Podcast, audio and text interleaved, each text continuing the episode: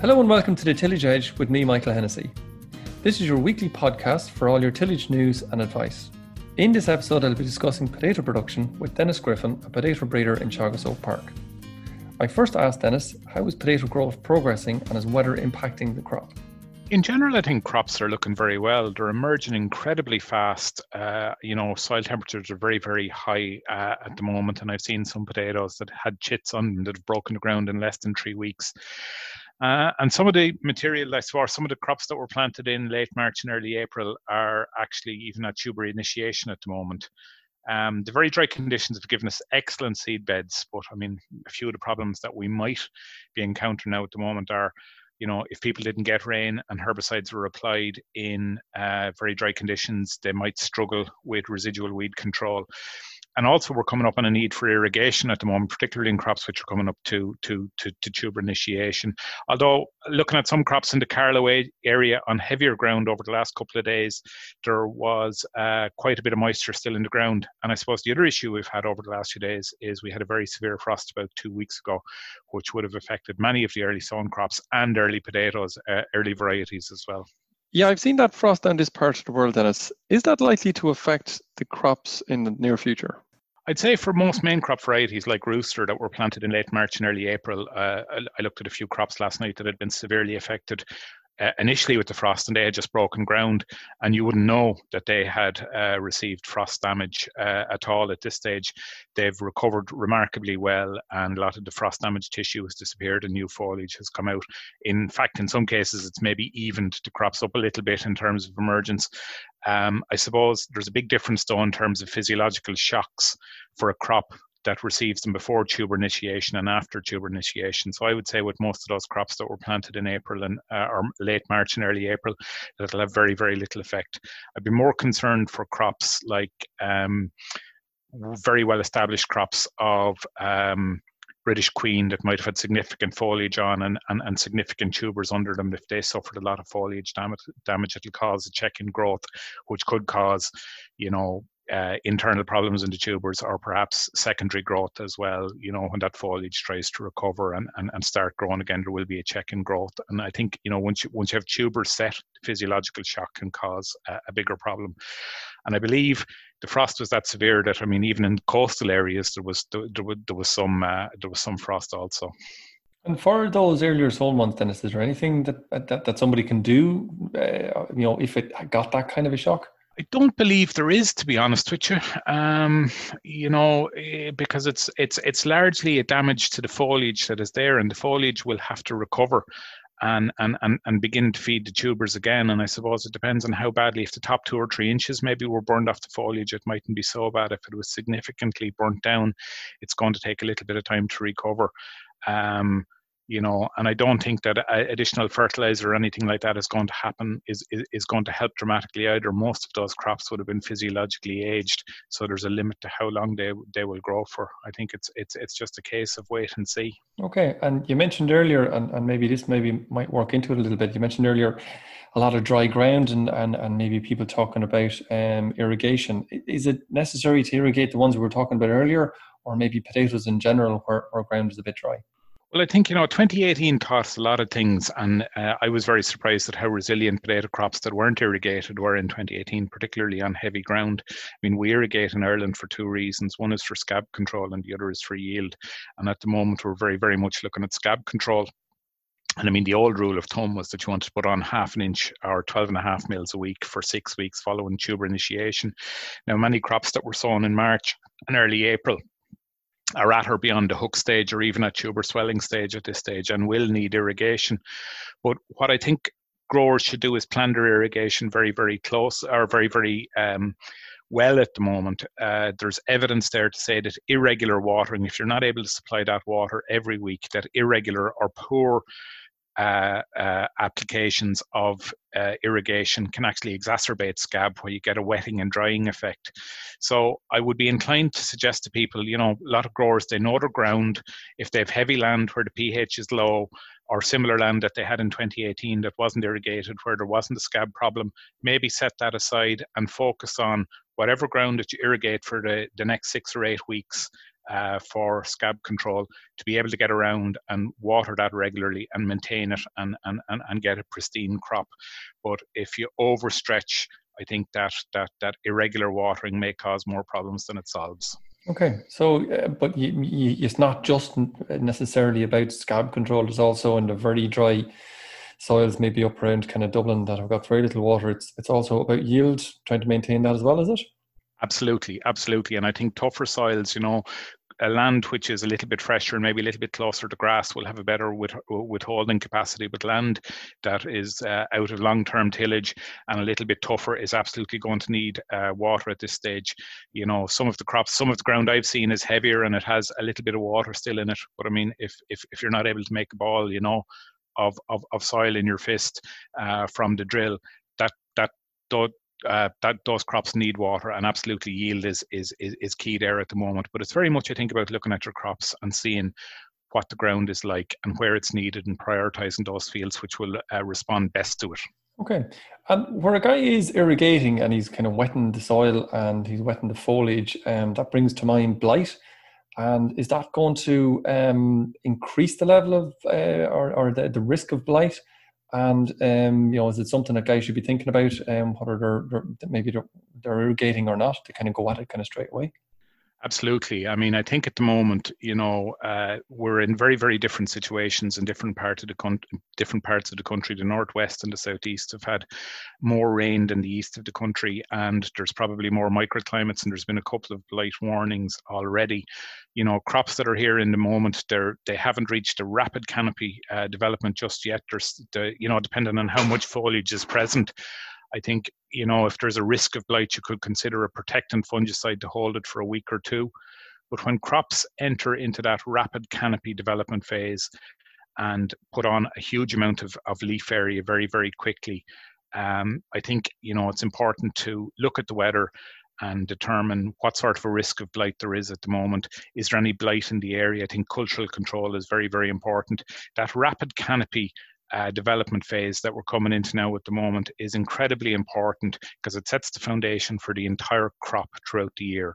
And it's also that very, very rapidly grown tissue is at a very susceptible stage to blight as well. And when you're irrigating, it's changing the microclimate and making the crop a little bit more susceptible or there's more moisture around. Um, if we do get rain or mist, you know, with the heat that's in the ground at the moment, we'll have very, we could have very, very heavy blight pressure. Um, there's probably not a lot of inoculum around at the moment.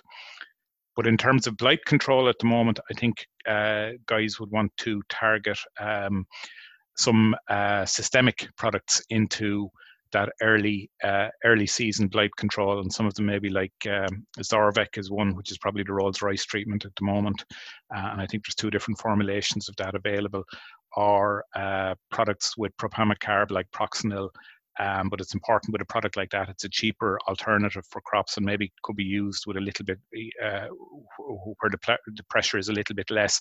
It needs to be used with a protectant fungicide as well. I suppose we don't uh, have to, I suppose, over egg it in the sense of growers know the fact that um, you know blight control is preventative. It's you know you're, you're if you're chasing it you're probably losing the battle. Um, so guys probably need to start earlier rather than later. And um, do, do they still need in these dry conditions to go uh, as regularly uh, every week or every ten days, or can they stretch it a bit more than that? Or well, in, would I, I think to be honest with you, it's a case of having a look around. Is there any blight in the area, walking the crops? Is there any tubers which maybe have come through from seed in the last year, which might have a little bit of blight around? You know, where we have very, very hot days and uh, like we have at the moment 20 22 degrees and no rain there's very very little uh, chance of blight spreading but you know it, it's it's something that you're going to chase before the crops really take off a spray of mancozeb or maybe uh, Shirlan will be no harm to hold the crop uh, until un, until using a more expensive uh, systemic when there's sufficient foliage there to take it. And you know, when you move into that phase, if you were using something like Zorvec and the weather is good, you could potentially, I think, push the timing a little bit better. But again, I suppose the uh, uh again, uh, I suppose the advice is to keep keep an eye on the weather and, and, and keep an eye on your crop. I suppose really is the big thing. I think you know in in that rapid host phase, you're setting the foundation for the whole rest of the year. And if you're chasing blight, you're losing. There's it's it's like if you're explaining, you're losing. If you're chasing blight, you're losing. I think you need to be on top of it in that period. And if there's any level of blight protection at all, you need to be on a seven day regime. Okay, I just want to switch a little bit, Denis, and, and maybe have a look at um, seed for a second. The majority of growers, I suppose, out there grow a certain amount of seed for their own uh, use. Is there a limit to the recycling of that seed on farm? Well, I suppose Ireland is a high grade seed area and we're only allowed to grow basic or white label seed here. And one consequence of that is that our seed potatoes tend to be of a higher standard than uh, and, and shorter generations than in, in, in other countries. So for that reason, you know, uh, if you buy certified seed to plant on the farm to save seed off, you can only take one ware crop off of that crop. I suppose if varieties are protected as well, then you know there is a farm saved, saved seed remuneration which should be paid to the variety owner as well. But in Ireland, only one crop can be taken off a certified seed crop. Okay, so uh, virus is obviously one of the big, uh, I suppose, factors there in terms of seed potato, production and min- trying to minimize the amount of virus that's there. What are the types of viruses, and what are the most important ones that are that are out there? Guys should be looking out for. Well, I suppose uh, the viruses that we have uh, that we have at the moment have probably changed considerably. Potato virus X and leaf roll were very popular in the past, and we don't see as much of them at all now. And potato virus Y is by far and away the most important, and it's endemic, I suppose, in potato production.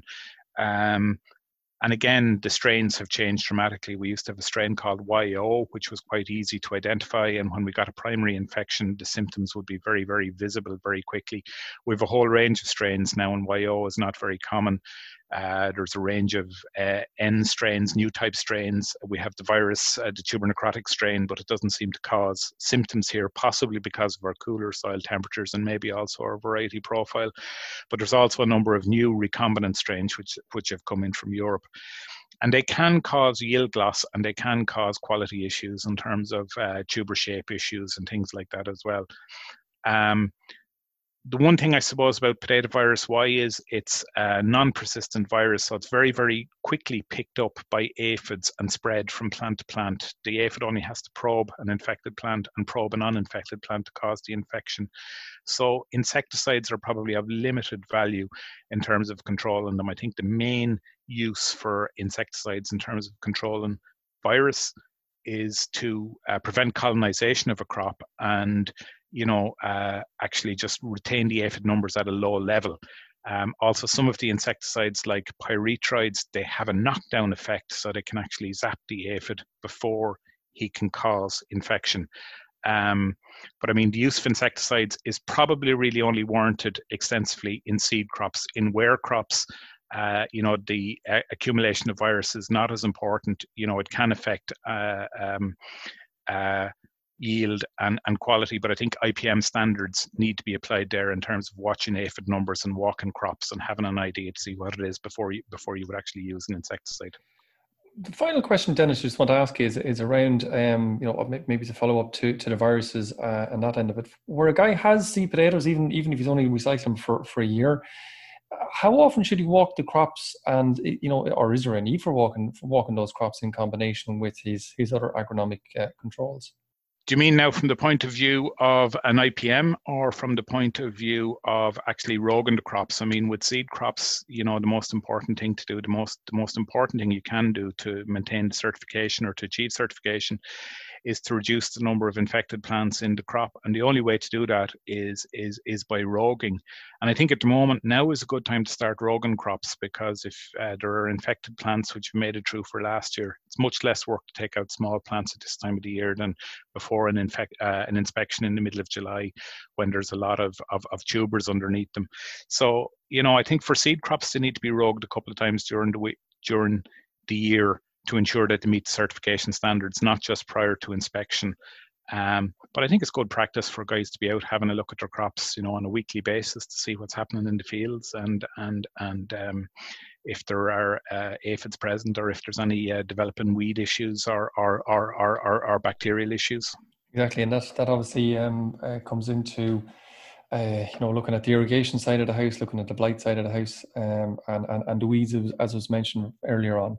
Absolutely. Denis, thanks very much for your time. Uh, we're going to come back to you again uh, sometime later in the year and we'll chat a little bit further about potatoes, uh, breeding maybe, and uh, maybe chips as well later on in the season. Thanks, Denis. Okay, thanks a million, Michael. That's it for the Tillage Edge this week, and my thanks to Denis for joining me on the podcast. Don't forget to rate, review, and subscribe on Apple Podcast or Spotify so you never miss an episode. And for more farming news, go to teagasc.ie. I'm Michael Hennessy. Thanks for listening, and I'll be back next week with more tillage news and advice.